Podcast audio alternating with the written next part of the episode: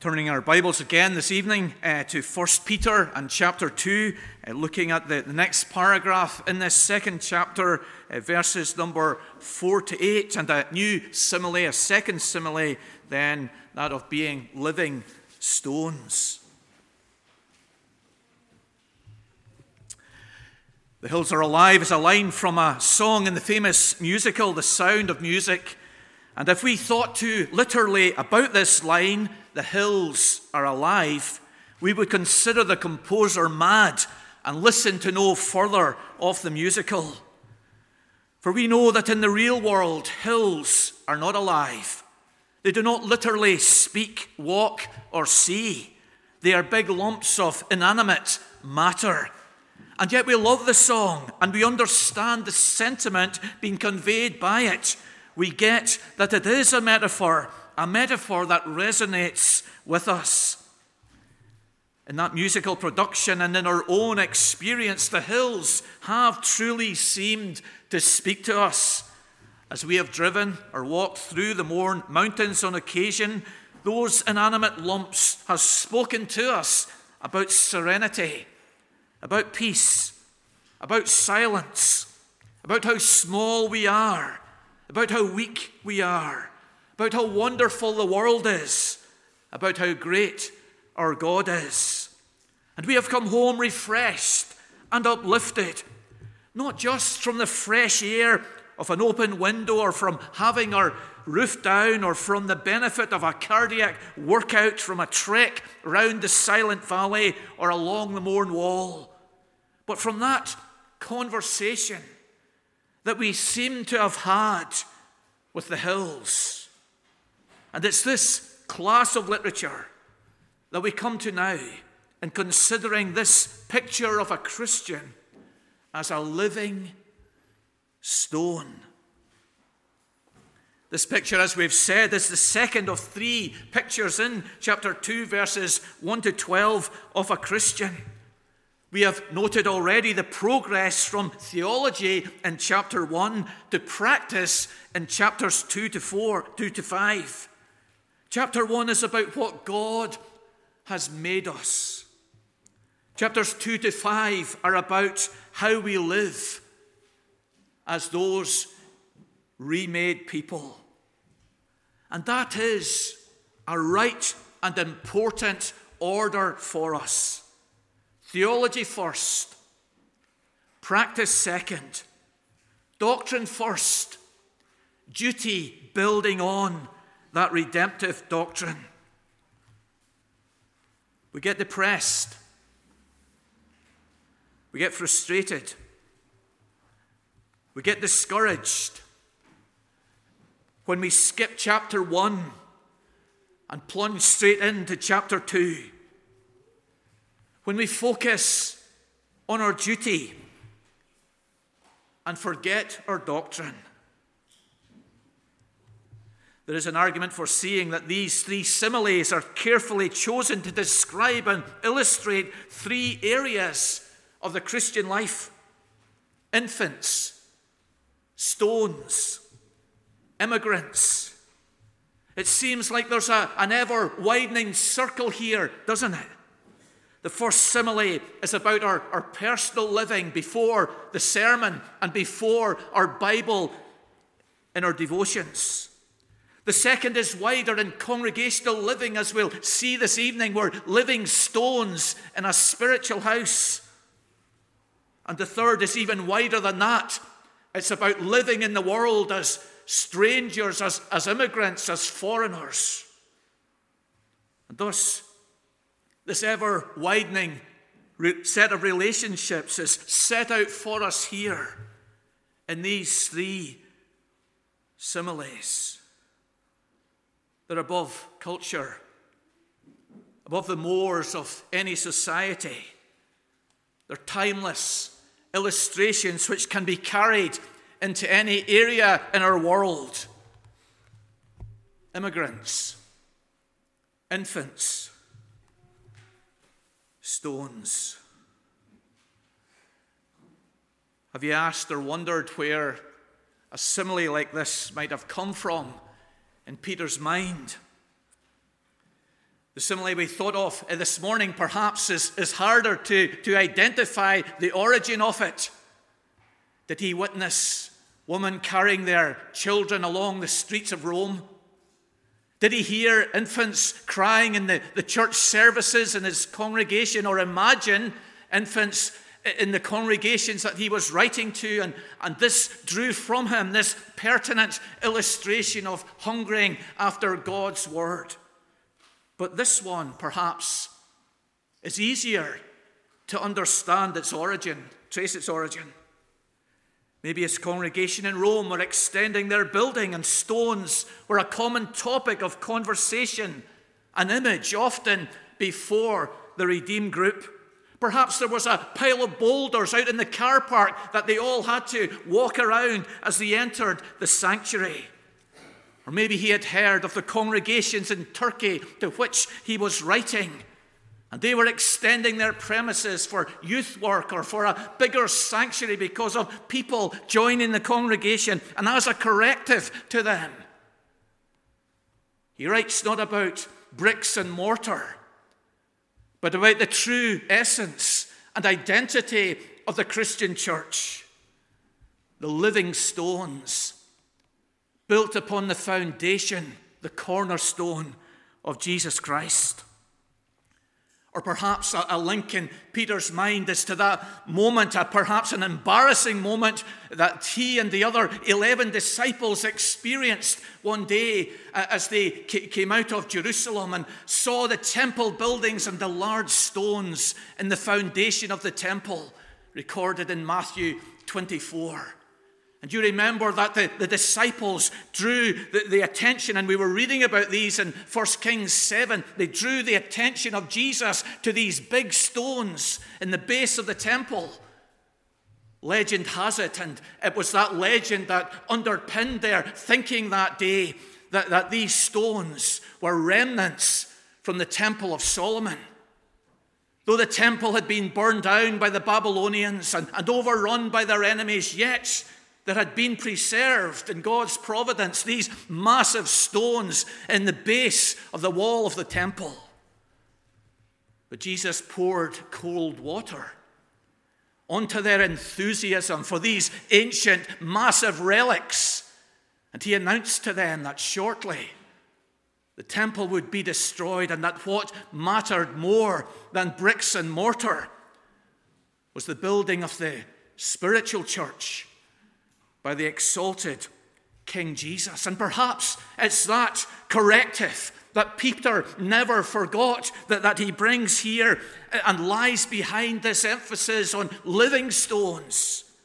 That the attention wasn't to be on any buildings that might be put up or, or, or purchased, but rather on the spiritual progress of the listeners. Writers favor a, a link to something in Peter's, another thing in Peter's personal life right at the beginning of his discipleship. It was to the moment recorded in John 1:42 when Jesus changed his name. Jesus said to him, "You are Simon, the son of John. You shall be called Cephas, which means a stone. And Jesus was announcing there that he was going to change Peter's character, that he was going to make him into someone stable, someone reliable, someone dependable. And it seems that, that Peter is, is taking that moment, his experience, and he's widening it out to apply to every Christian, that all of us, by the transforming grace of Christ, are living stones in the spiritual house of the church.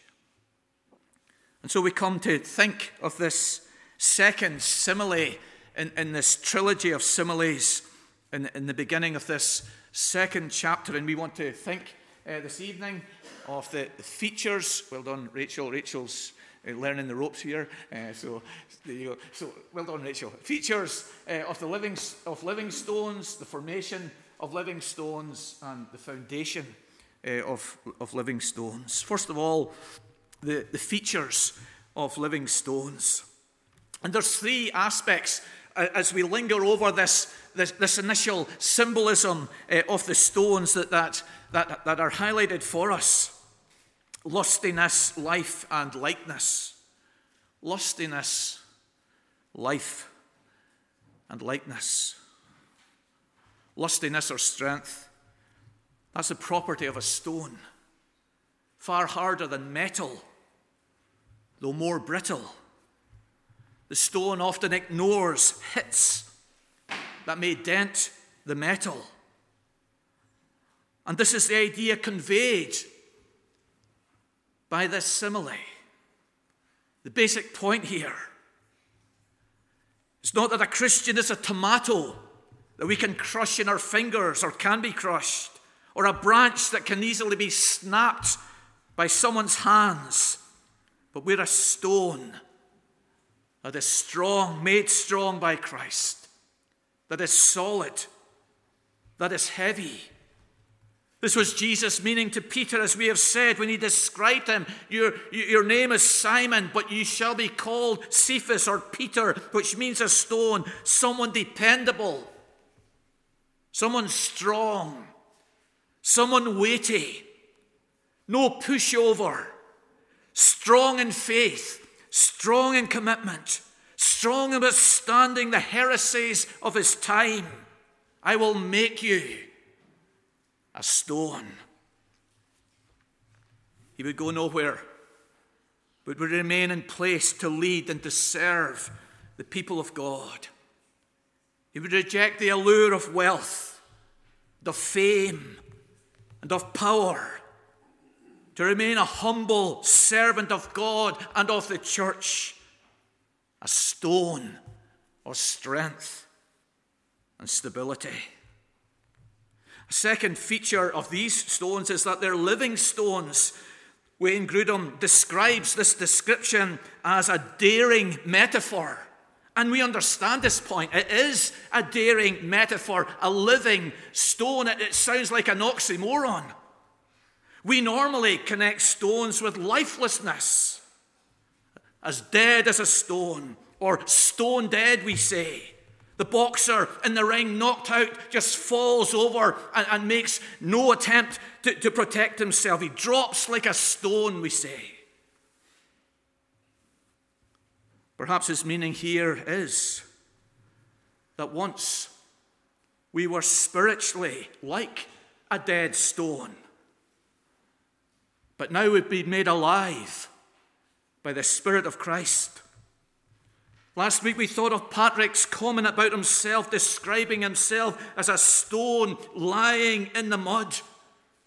But Jesus lifted him up, and he became a living stone. And all of us who are Christians have been made alive by the Lord Jesus. But there's a third dimension of this simile that, that he uses here, and it's it's the likeness, the lustiness of the stone, the life of the stone, the likeness of the stone.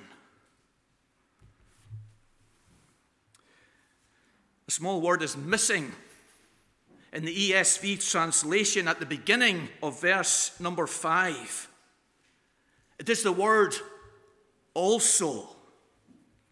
So we should read verse 5 also, you yourselves, like living stones. And it's an important point because that small word connects the metaphor to someone else. In verse 4, it's describing the Lord Jesus in the very same term. You come to Him, Him, the Lord Jesus, a living stone rejected by men, but in the sight of God, chosen and precious. He's the living stone. He was dead once, but he is resurrected now. He was rejected and despised and crucified, but he's alive. He is a living stone at God's right hand, stable, firm, solid in his love, in his commitment, in his power, in his kingdom. And also, you yourselves are living stones. And Peter links us, parallels us to the Lord Jesus. He's a living stone. And you yourselves are living stones as well. He died and rose again physically. We were dead and are made alive spiritually. His experience underpins, parallels, and energizes our transformative experience. A runner running across America likened himself to Forrest Gump, who did a, a, well, a similar thing in the famous film starring Tom Hanks. And to emphasize his parallelism to Tom Hanks and Forrest Gump, eh, pictures appeared of this runner with a long beard, a red hat, and standing on a bridge, something which Tom Hanks was pictured as doing with his red hat, his long beard, and standing on the bridge. There they were. Tom Hanks and this runner running across America, side by side. And here we are. Christ is the living stone. You also are living stones. Are we living up to this metaphor or simile? Are we like a stone? Has Christ so transformed us that our family would describe us as a stone? Are we dependable, reliable? steady? Do we turn up? Do we keep our word? Do we say in an elders or deacons meeting, I'll do this? And do we do it? Do we say one thing in a church discussion, but another thing outside of the church discussion?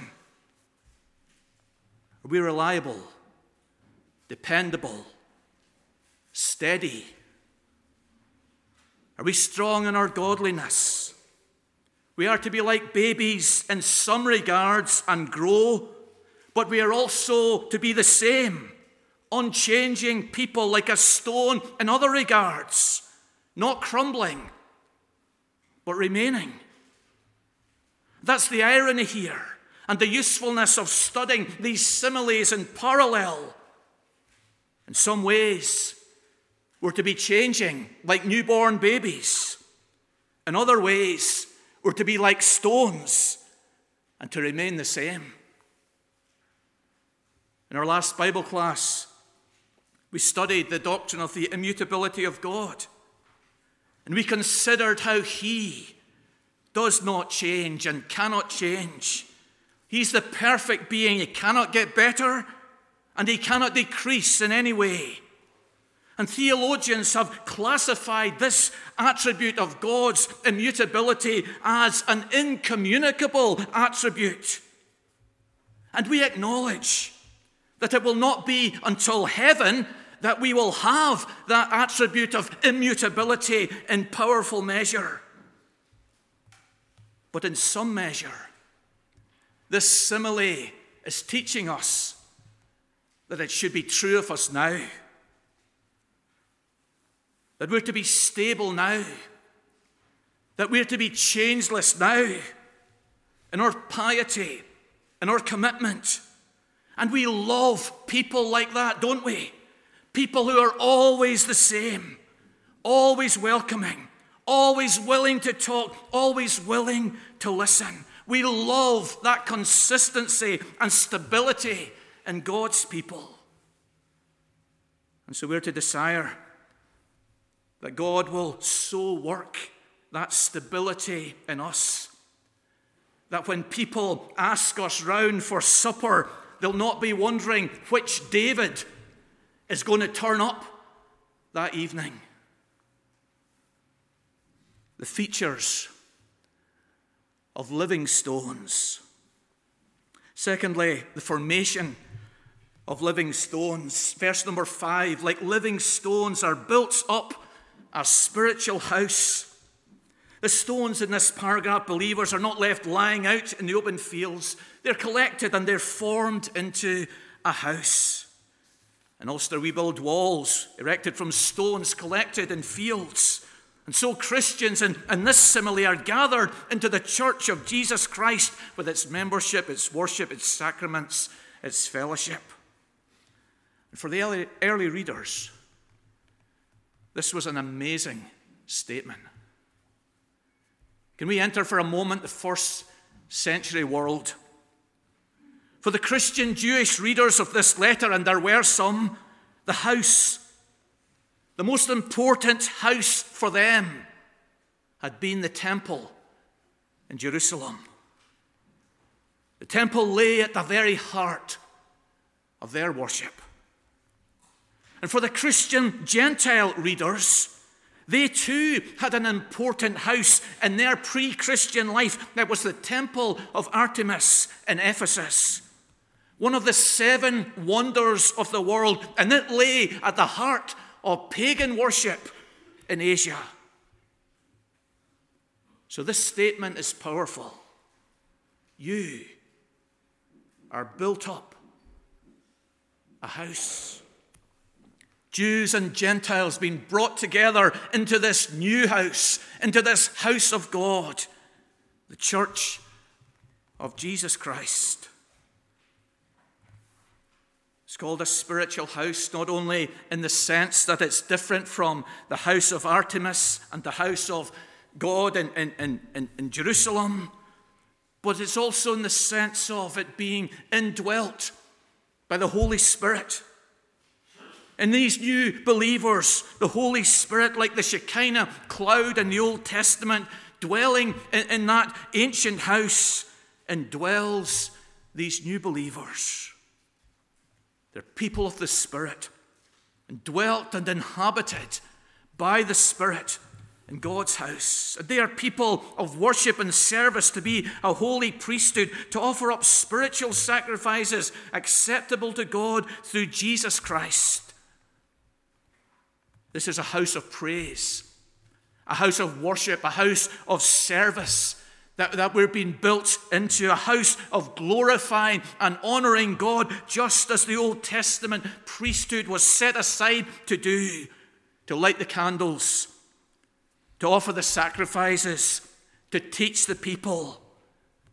Christians in the New Testament church have taken on that priestly role to offer praise to God, to learn His word, to serve and to honor him. The formation of the living stones taken out of the world and built in to this spiritual house. And there's two applications of this for us, isn't there? And one is that of being a worshipping people, of praising God. We're in this spiritual house, this temple and its purpose and role is to praise and to worship God.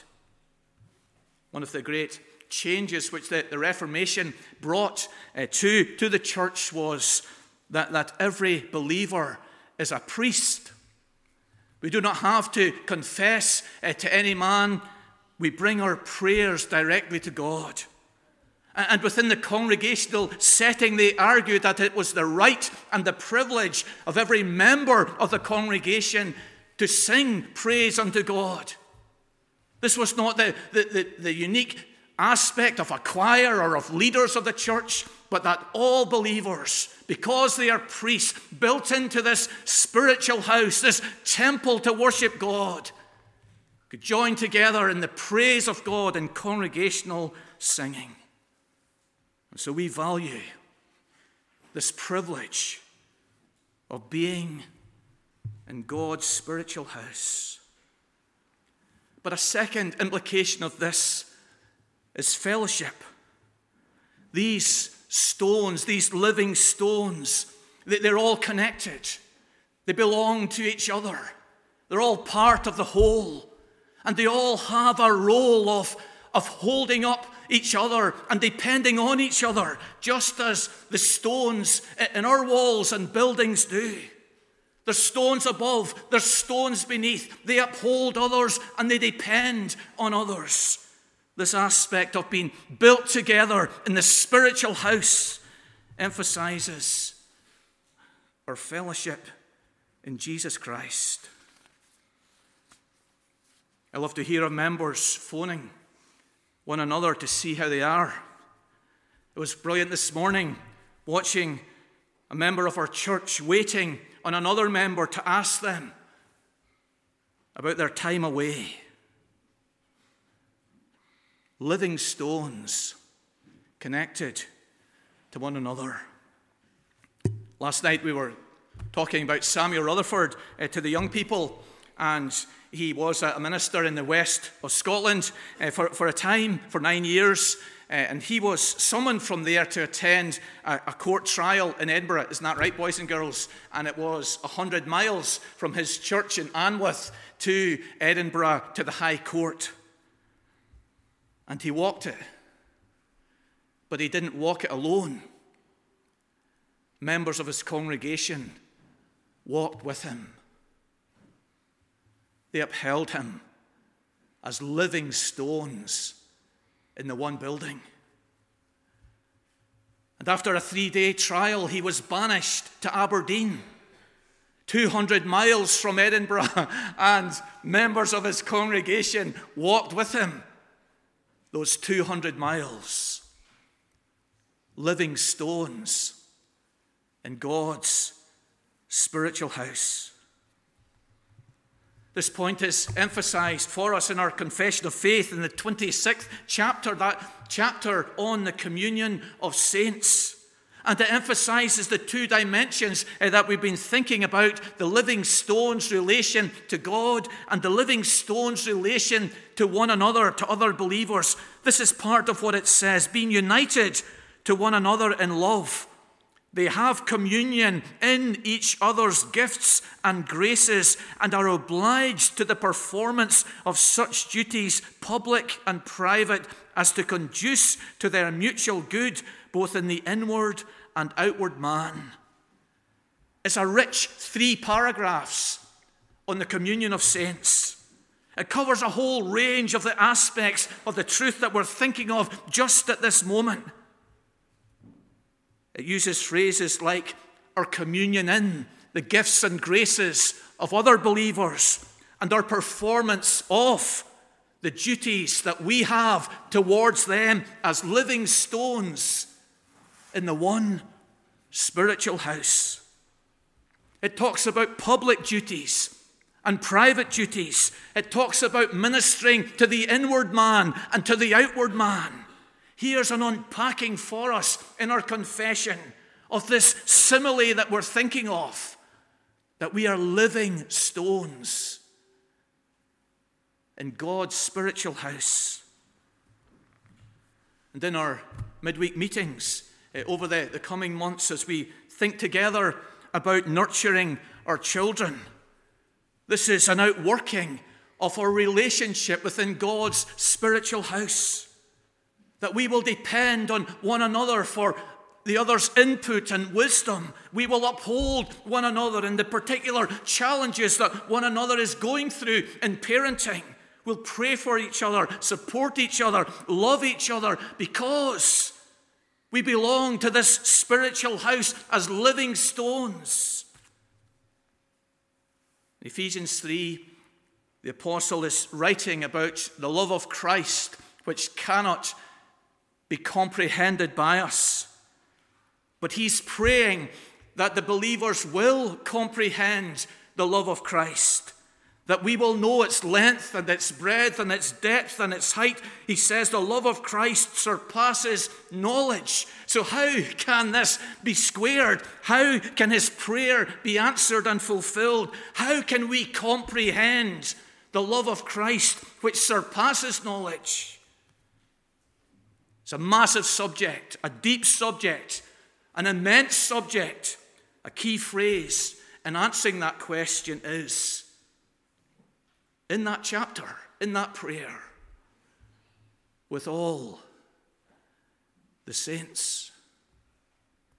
This massive subject we will get further into, not on our own, in our study, in our house, on our knees, with our open Bible, but with all the saints. And parenting, and caring for the children of our church, which is the duty of every church member in Newtownards, is a massive practice an immense subject. And how will we get a handle on it? How will we develop in our skill in doing this? In the same way, with all the saints, the formation of living stones, and thirdly, the foundation of living stones. Verses 6 to 8. For it stands in Scripture Behold, I am laying in Zion a stone, a cornerstone, chosen and precious, and whoever believes in him will not be put to shame. The third dimension of living stones is the foundation of the stones, what all these stones in the spiritual house are, are depending on. This solid, immovable cornerstone, the Lord Jesus Christ. It's a critical aspect, isn't it, Urban? Yes, of any building, uh, the cornerstone, uh, the foundation. And here, focus is given to it. Jesus Christ, the cornerstone, upholding all the living stones joined together. And in these three quotations from the Old Testament, from Isaiah 8, Isaiah 28, and Psalm 118, the foundation stone, the cornerstone, is identified in relation to three parties. Firstly, to God. The word in the quotations which describe his relation to God is chosen. God has chosen the cornerstone of the church. Chosen him, the Lord Jesus, to be the prophet of the church, to reveal God, to be the priest of the church, to offer the sacrifice, to be the king of the church, to rule over the church. He has chosen the cornerstone. And so it's all about Him, not about us. He upholds us, He blesses us, He builds the church. Some of our choices have been poor.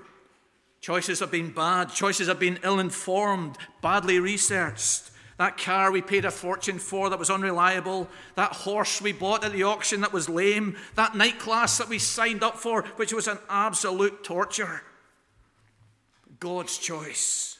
What a choice. Doesn't that comfort us in this new year? He always chooses what is best. In relation to believers, the word in relation to them is precious. And preciousness has the elements both of rarity and then possession. The rare Picasso painting, the rare Bentley classic car is precious by virtue of its rarity and its value, but most precious if you own it. Jesus is the only Savior. But his preciousness is immense because he's our Savior. And we delight and we rejoice in him. To unbelievers, the word used from these quotations is stumbling, a rock of offense, this cornerstone, this foundation of Christ's church, precious to believers, chosen by God, is a stumbling to unbelievers. He's a bother to them. He's an embarrassment to them. He's a nuisance to them. He's a fanatic to them. He's deluded in their opinion. He's in the way of their life and their pleasure. He's a stumbling stone to them. He's a rock of offense with his demands and requirements and invitations. But despite their opposition and unbelief, Peter adds in that their bizarre and godless and reckless behavior was destined by God.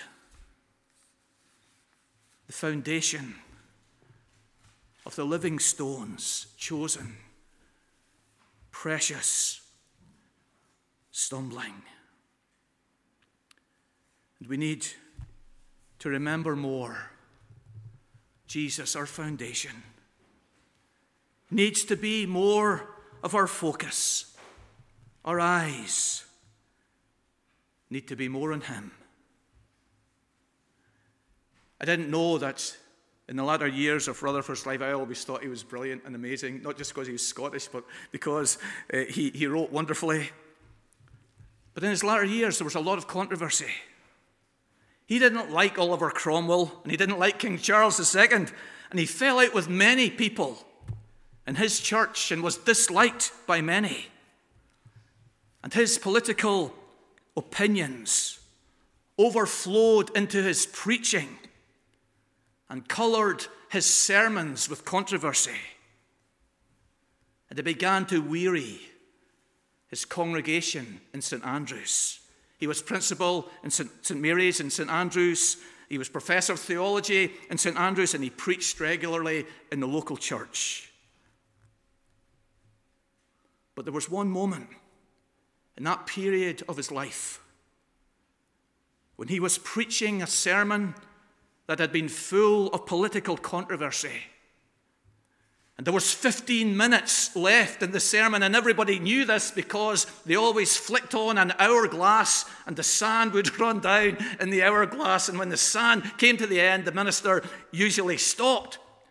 15 minutes left in the hourglass. And inexplicably, Samuel Rutherford began announcing titles of Jesus, one after the other Wonderful Counselor, Prince of Peace, the Rose of Sharon, the bright and morning star, the Lord of glory, the bread of life. And on and on he went, announcing these incredible titles of Jesus, and he paused for a moment to get his breath. And at that very moment, quick as a flash, a nobleman stood up in the church and said to him, Stop. You've got it right there. Rutherford had lost it, taken his eye off Christ, focused on the controversy and on the bricks and living stones all around him. All he could see was the defects and the failings and the inconsistencies in his brothers and sisters in the Christian church. But in that moment, he realigned his vision, the focus on the glorious, on the wonderful, on the majestic foundation of the church. And we can get consumed with the bricks, not doing their bit, not pulling their weight, failing us, and we can forget the foundation Jesus, who never fails us. We can be, re- we need to study Him. We can be deranged by doubt. We need to focus on Him. We can be assaulted by temptation. We need to rely on Him because His beauty outstrips the beauty of our sin or any idol. So let's be like infants today, growing. But let's also be like living stones, stable, firm, settled, dependable. And if not yet a Christian, make Jesus the cornerstone of your life.